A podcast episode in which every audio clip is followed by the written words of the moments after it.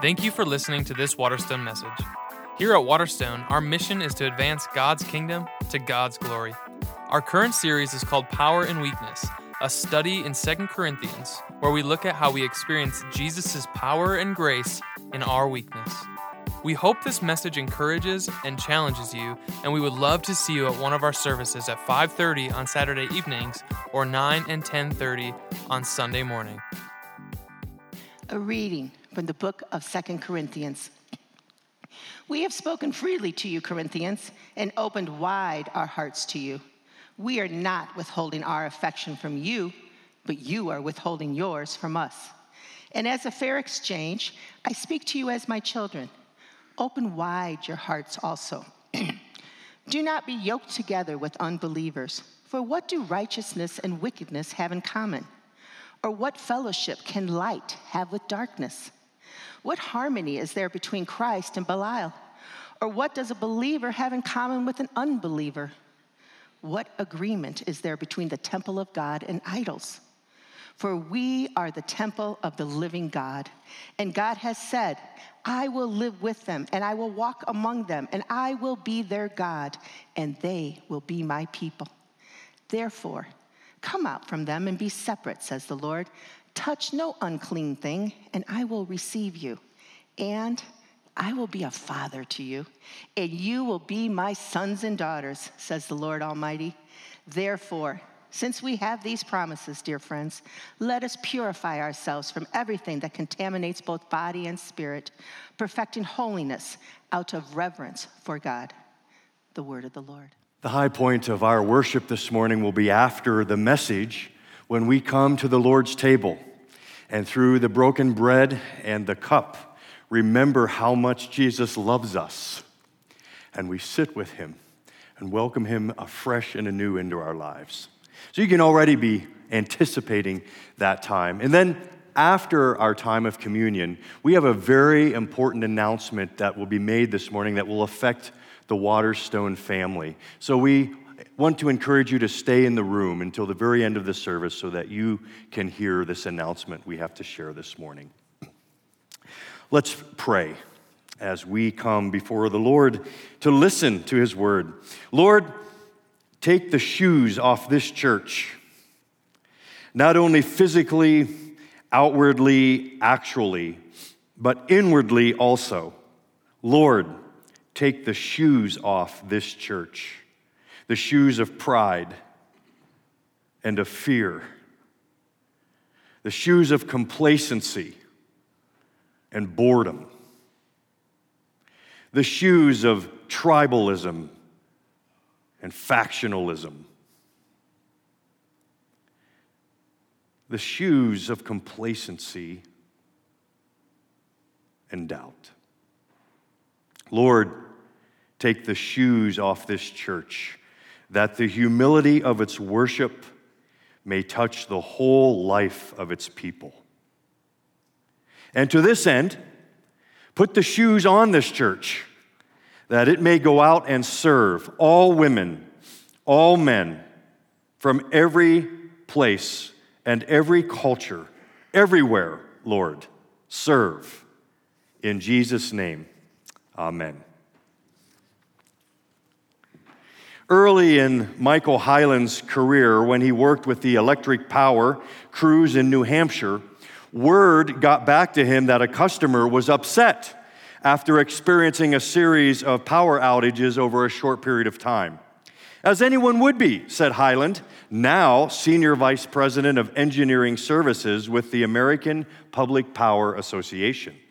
The customer representative had tried to explain the problem to the man, a little something people in the business call chew.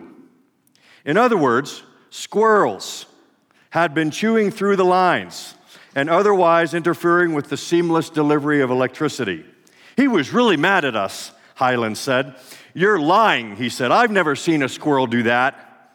It seemed inconceivable to the man that such tiny jaws could lead to such big problems. So Hyland set out to convince him.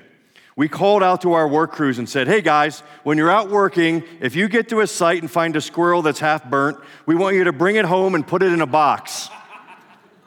After a few weeks, Hyland's crew went to the man's house, box in hand. We visited him with 27 squirrels, some of which were still smoking, he said. Highland was reprimanded, but he had made his point. I've been involved in the squirrel war for 30 years, and it's a war that shows no signs of letting up anytime soon. I like that story for two reasons. One, it's memorable. I mean, what could be better than a box of smoking squirrels?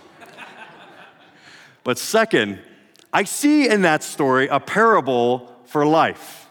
We will all go through times of power outages, of, of boredom, of apathy, of listlessness. And it's in those times that we need to look around for chew unexpected, unseen culprits that are sapping the power out of our lives. In fact, this is exactly what the Apostle Paul was writing to an ancient church in Greece 2,000 years ago. Watch out for chew. I know I'm really forcing. I, have been waiting six months to use that story, and we're, we're using it this morning. No, Corinth, this church, was chewing on its pastors.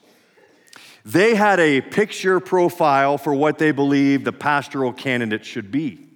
And the founding pastor of this church, Corinth, did not fit their profile. They thought they knew what it meant to be spiritual. They looked at Paul and saw a man always suffering for the gospel, an unpolished speaker. They did not respect him. In fact, you get the impression from Second Corinthians that this church was embarrassed by Paul. Not only were they chewing on their pastors, they were chewing on their culture. We haven't spent much time talking about the city of Corinth. So today, just briefly, two words about Corinth. First, Corinth was an extremely wealthy city. The reason is because of their geography. This is northern Greece and Athens, and southern Greece on the Peloponnese Peninsula. Corinth sat right in the middle, four mile stretch of land to Caesarea, and they had developed, Corinth had, a system of canals and lifts that could get ships and uh, wagons from across this uh, by uh, four miles, saving a six mile trip around the southern peninsula of Greece. So, because of the transportation fees and taxes, Corinth became a very wealthy city because of their geography. In fact, there's ancient mock ups of the city of Corinth. You can just see how beautiful the downtown part of Corinth would have been, especially an 18,000 seat outdoor amphitheater, which was the only one in its class at the time. An amazing city. So it was wealthy, it was well to do, and it was the largest city in southern Greece. But there's another word you should know to know ancient Corinth, and that's the word Vegas. Gordon Fee, one of our great New Testament scholars, calls Corinth the Las Vegas of the ancient world. The reason was because just outside of the city was a mound, an 1,800 foot rise, as if someone's pulling the ground up. And on top of uh, this, they called it Acro Corinth or High Corinth, was a temple. The remains today, uh, the temple to Aphrodite. You may have heard of the goddess. She's the goddess of beauty, love, and fertility. And in ancient Corinth, there were a thousand prostitutes on duty 24 7 because what happens in Corinth stays in Corinth. That's what it was known for. In fact, a crass term for the sexual act in the ancient world was to Corinthianize. It was the city of sex. And so, Corinth is chewing on its culture here. They're trying to decide how do you engage culture but not accommodate to culture? How do you be, as Jesus said, in the world but not of the world? And this wrestling with how to engage culture was causing some chewing. And in one other place, they were chewing on their pastors, they're chewing on their culture. They're also chewing on one another because they're trying to decide how to navigate this culture, and it's causing a lot of disagreements in the church. If you briefly walk through 1 Corinthians, as we're about to do, you'll see this chew. Chapters 1 to 3, 1 Corinthians, they're trying to decide who the best pastor is, who the best speaker is. Chapter 5, there is an open and public affair going on in the church when a, with a man sleeping with his mother in law, and the church is boasting about its freedom in Christ. Chapter 6, there are believers taking other believers to court and filing lawsuits in order to protect their business. End of chapter 6. There are people in the church going to Aphrodite. Enough said. Chapter 10, they're fighting over the role of women in the church. Chapter 11, during communion, the wealthy in the church are staying in cliques and having nothing to do with anyone else. Chapters 12 through 14, in Corinth, they're fighting over which spiritual gift is best and who should have the mic on stage. Chapter 15, they're fighting over what happens when a Christian dies, what happens to the body, and when's Jesus coming back. They're chewing on each other trying to figure out how to navigate their world. Now, we want to pause here and ask how in the world does a church like Corinth and a church like Waterstone have so many issues? The answer, the best one, is given by Jesus' half brother in another letter in the New Testament, the book of James. Here's why Waterstone has problems. What causes fights? I mean, Corinth. I mean Waterstone. What causes fights and quarrel? I mean any church. What causes fights and quarrels among you? Don't they come from your what? Desires? Desires. That battle within you, you desire but do not have, so you kill. You covet, but you cannot get what you want, so you quarrel and fight. You do not have because you do not ask God. Desires. James locates the struggles that any church has, not with what they're teaching, that's important, not with what they're doing, that's important, but what's deeper, what they want. It's not what they know, it's not what they think, it's their wanting wrongly.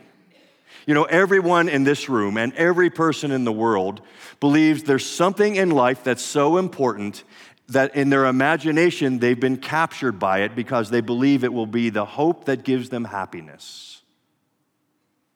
It's called the loves of the heart. What you are counting on to live a fulfilling and satisfying life. As one philosopher teaches in Michigan, James K. Smith puts it, you are what you love. You are what you love. That's true for a church. That's true for us as individuals. The struggle starts in the heart. The heart, I think it was Emily Dickinson or maybe Selena Gomez said, the heart wants what it wants. And that's the truth of our lives and our decisions. It's about desire. Paul agrees, which is why he locates power outages at Corinth in the heart. Look at verses in our text uh, 11 through 13.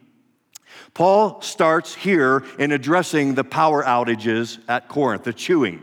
We have spoken freely to you, Corinthians, and open wide our hearts to you. I want to pause there. This is highly unusual. Usually, when Paul is writing to a church, he calls them adelphoi, brothers and sisters.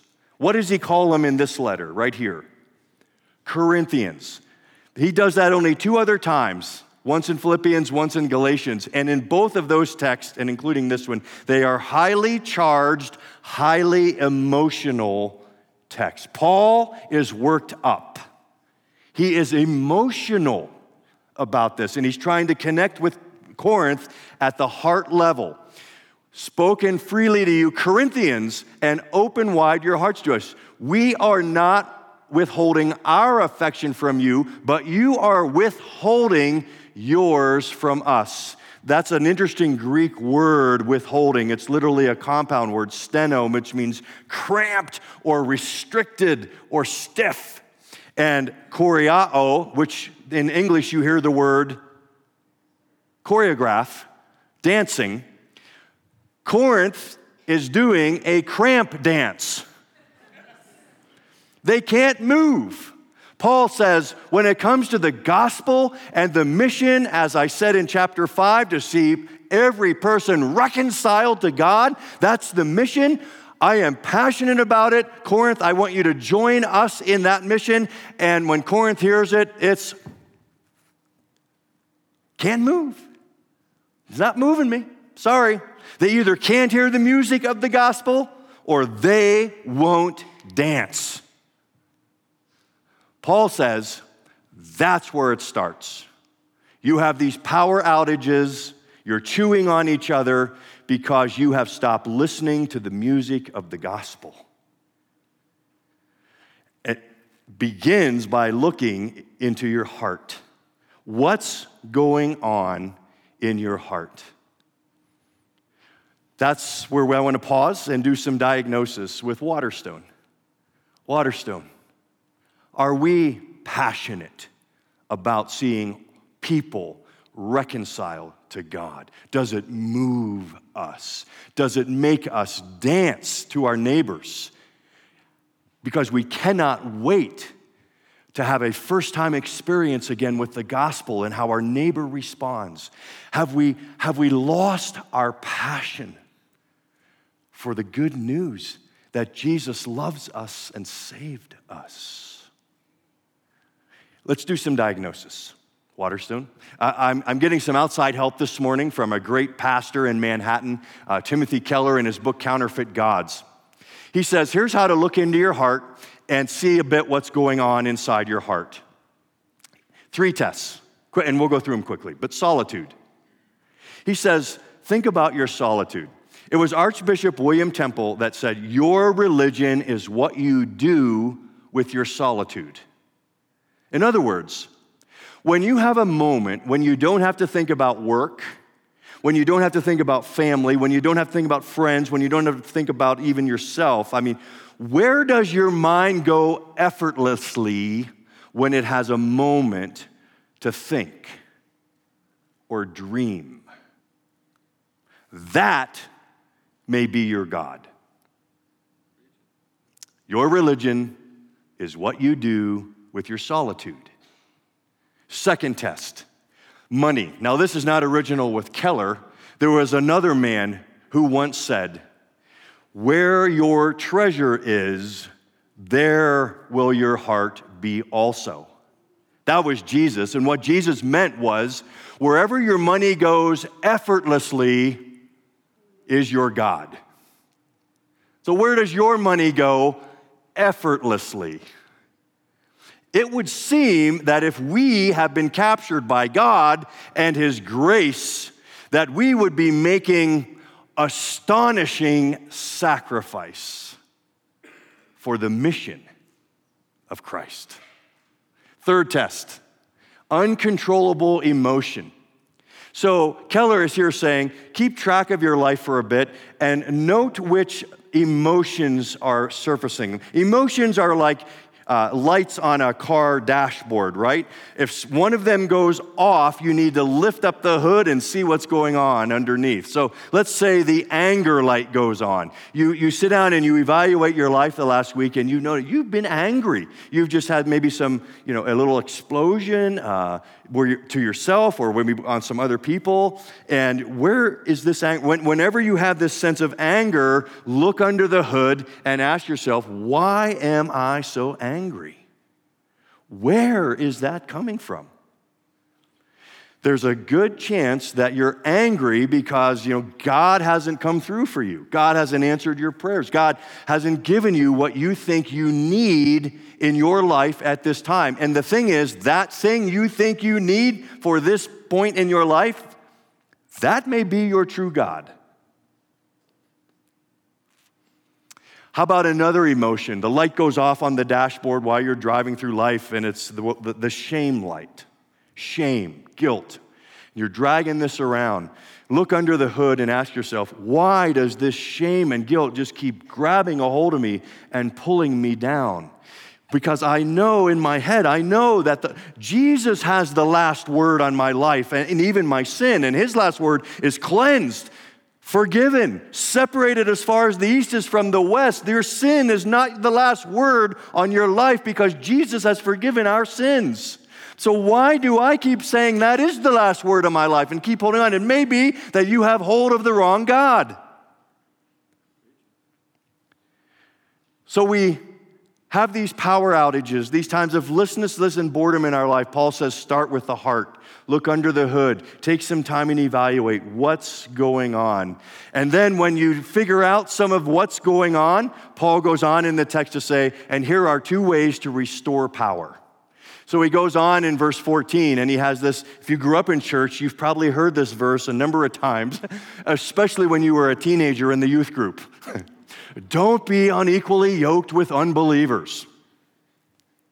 I'm glad you heard it there, by the way. You should have heard it there, by the way. But let's unpack it a little bit because Paul says, look, to restore power in your life, the first thing you need to do is evaluate your relationships relationships with people and relationships with culture.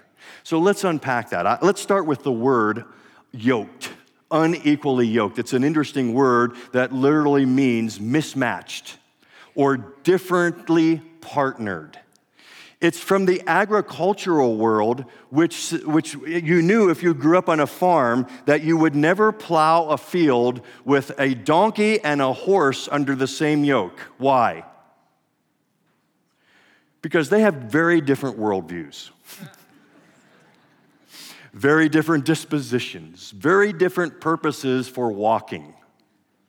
You would never plow a field with a donkey and a horse under the same yoke if you wanted a straight line or finish before lunch.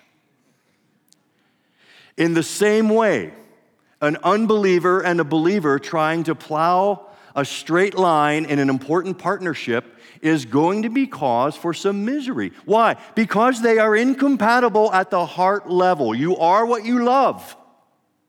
And for a believer and an unbeliever, they love very different things ultimately. That's the rest of Paul's text when he breaks into poetry and has this cadence of five different things about how incompatible uh, Christians are with unchristians. Here's what he says Don't become partners. I put it in the message by Eugene Peterson so it'll jump at us a little bit. Don't become partners with those who reject God. How can you make a partnership out of right and wrong?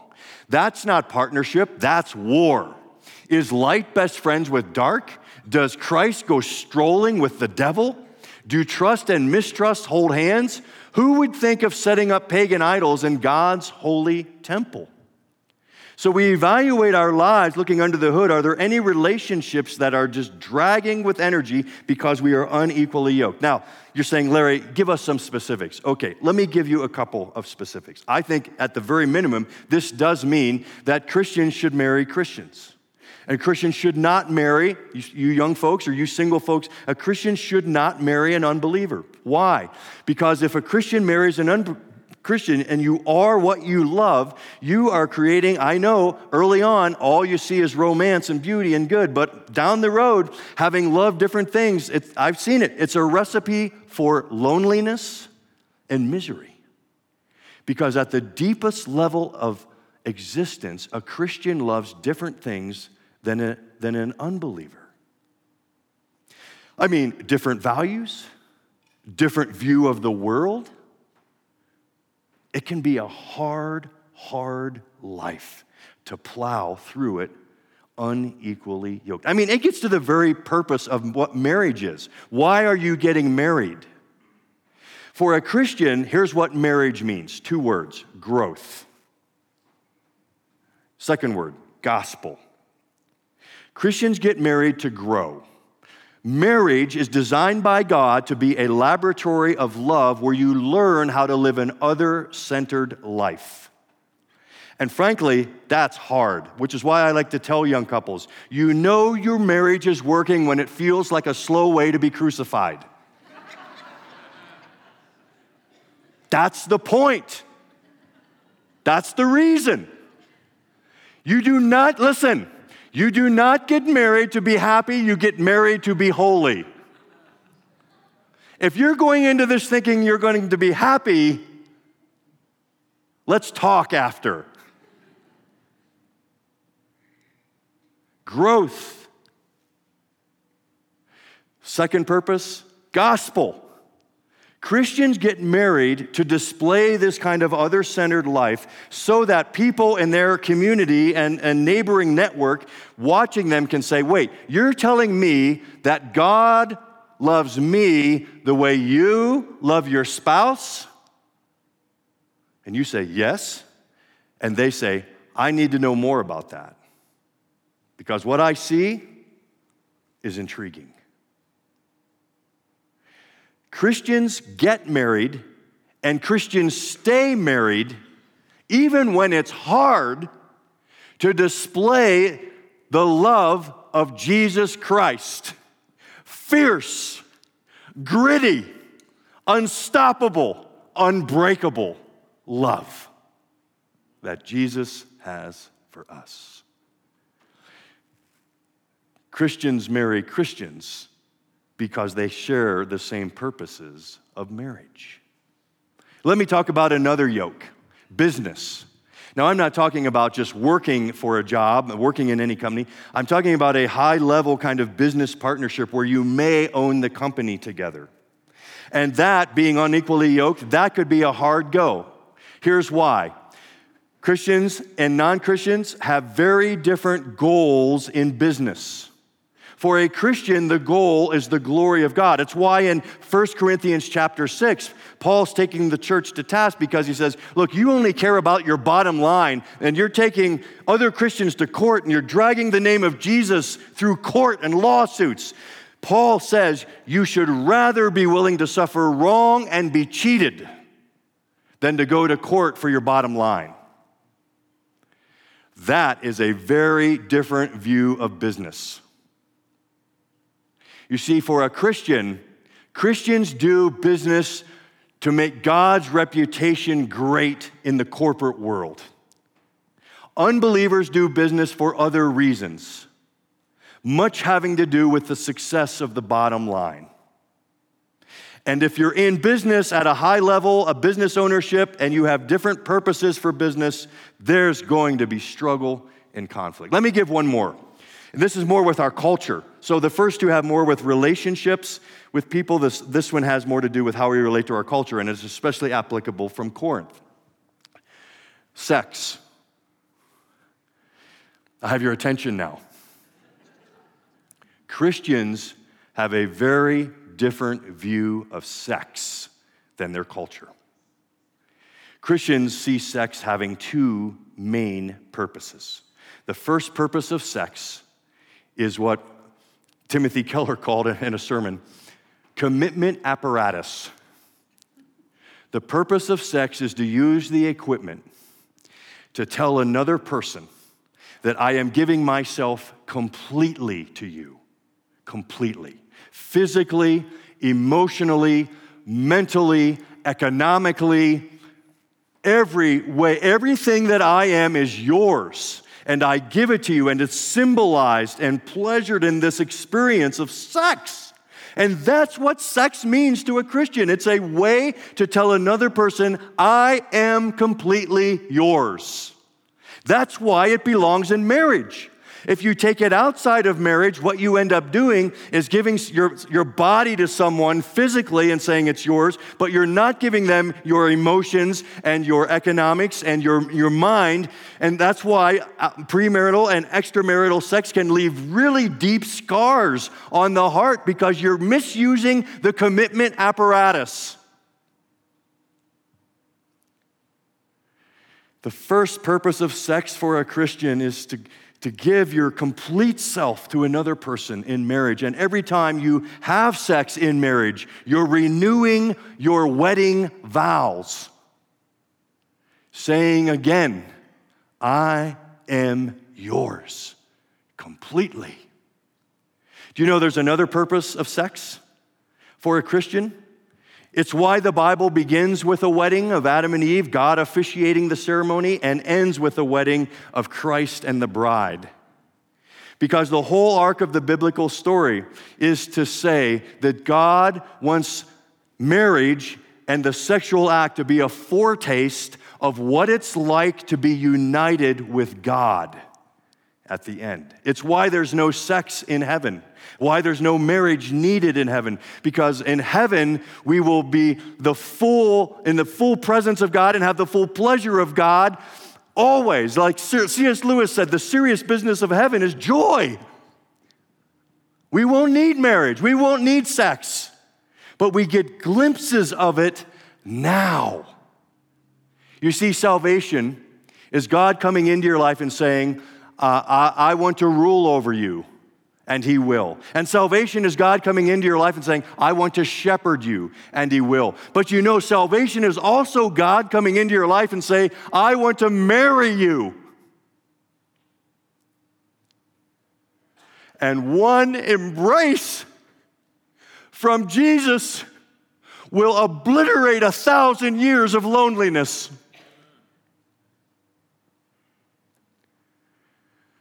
And so we have a very different relationship with sex in our culture.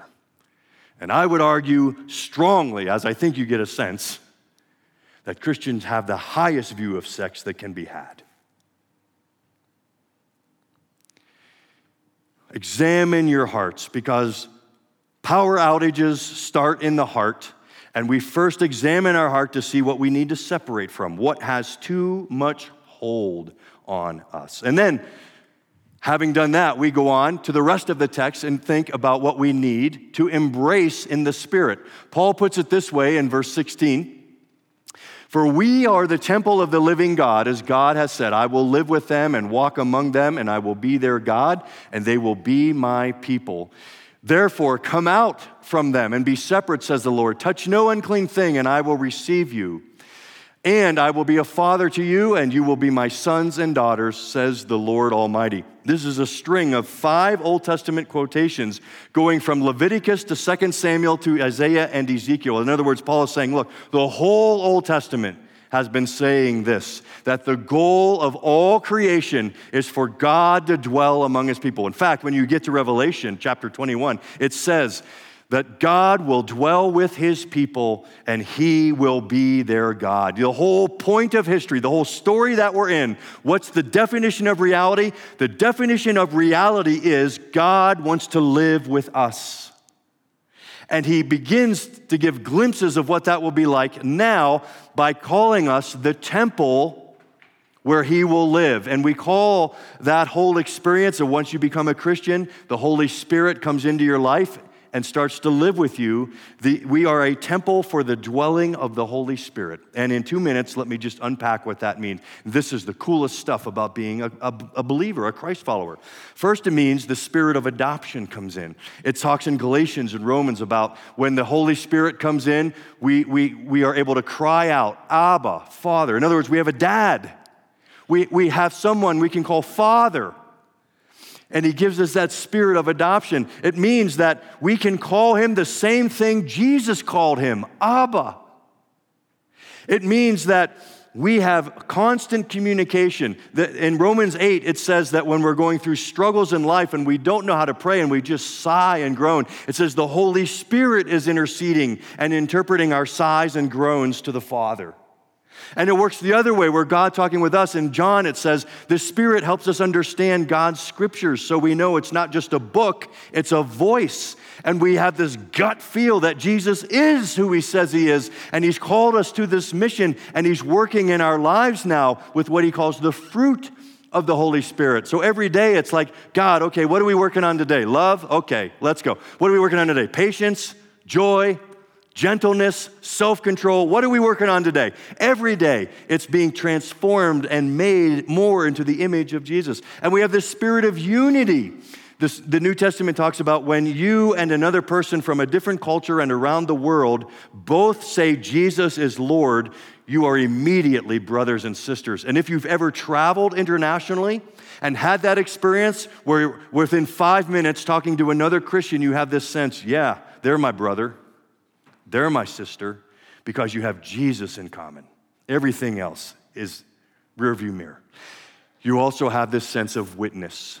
When the Spirit comes in, He empowers you, empowers me to be a witness, to bring Jesus courageously, boldly into a conversation. And you know what the Spirit's always doing? He's stirring with your raw material, the things you read, the food you cook, the shows you watch, the things that happen at work. All of that is the raw material. They're brought into a, an innocent conversation, uh, but you, you feel this tap on the shoulder okay, okay, you're, you're talking about this, you know about this, but mention me, mention me the Spirit empowering us to bring Him in to conversations.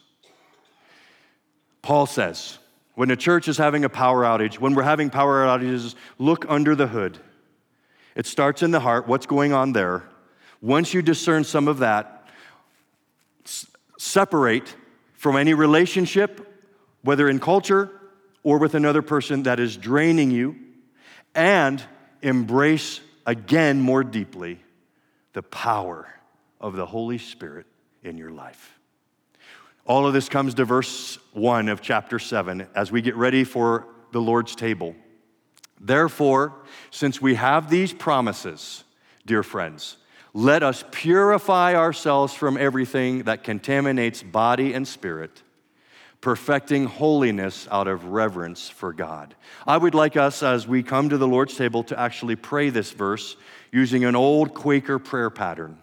The Quakers used to have prayers of confession, and they would start with their, with their hands out and palms down. Would you please courageously join me? If you feel comfortable, don't want to force anyone to do it if they don't want to, but hands out, palms down, asking Lord in a moment of quiet, Lord, what do I need to let go of? What is taking up too much space in my heart What's distracting me from mission? What do I need to give to you and say, Lord, take it from me? Hold your palms out and let it go. Give it to Him now.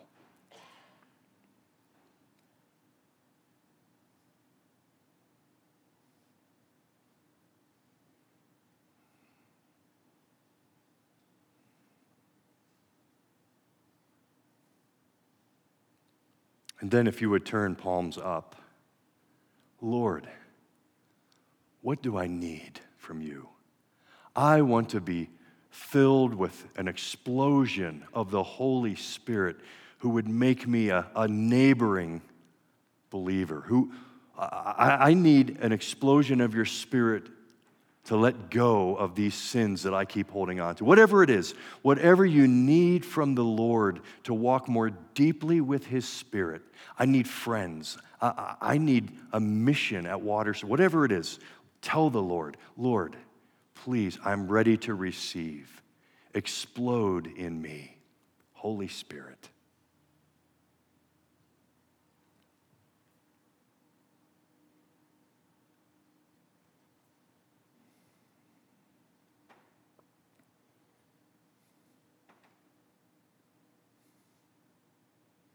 And it may be for some in the room today, after hearing all this, you want Jesus. You need Jesus. Not only to save you from sins and promise you resurrection life, but you need Him for like the next hour, just to calm your heart and speak love and truth to you. Just hold your hands open and say, Jesus, I'm yours. I'm yours. And so now we come to the family table, the Lord's table. These words of invitation from Jesus himself. On the night in which Jesus was betrayed, he took bread and he broke it, and he said, This bread represents my body, which is broken for you. As often as you eat this bread, remember me.